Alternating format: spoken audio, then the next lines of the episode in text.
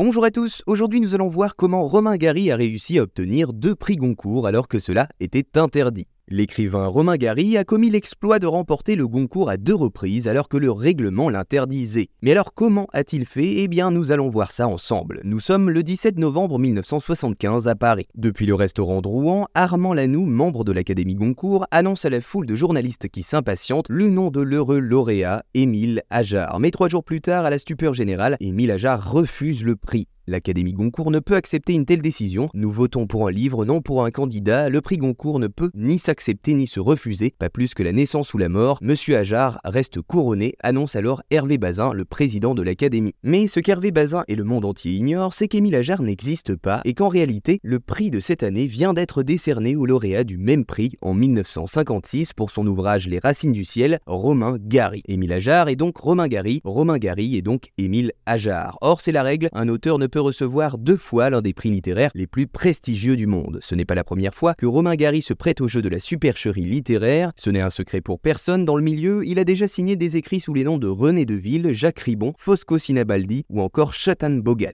Mais cette fois-ci, Gary va encore plus loin, il demande à son petit cousin, Paul Pavlovitch, d'endosser publiquement le rôle du mystérieux Émile Ajar. Paul est beau, il a 33 ans, il est passionné de littérature, un Ajar idéal que Romain Gary va former au mensonge, façonné à son image. Il lui donne des clés, des indices pour brouiller les pistes. Il envoie à Copenhague, puis en Suisse, lui fait rencontrer des journalistes triés sur le volet qui pourront le dire Émile Ajar existe, je l'ai vu. Paul Pavlovitch interprète son nouveau rôle à la perfection. Pour être crédible, il ne faut pas mentir tout à fait, alors il livre quelques informations personnelles qui attisent la curiosité d'un journaliste qui finit par trouver le lien de parenté entre Paul et Romain Gary. Ce dernier s'enfonce dans le mensonge et dans la supercherie, s'offusque et rédige un démenti en une du journal Le Monde. Mais un secret, c'est lourd à porter, en plus d'un passé torturé, d'un penchant pour la boisson et de tourments sentimentaux. Il persiste et signe jusqu'à sa mort le 2 décembre 1980 quand on le retrouve chez lui en robe de chambre rouge après s'être tiré une balle de pistolet dans la bouche. Quant à la vérité sur Émile Ajar, on l'apprendra plus tard dans un ouvrage de son neveu Paul Pavlovitch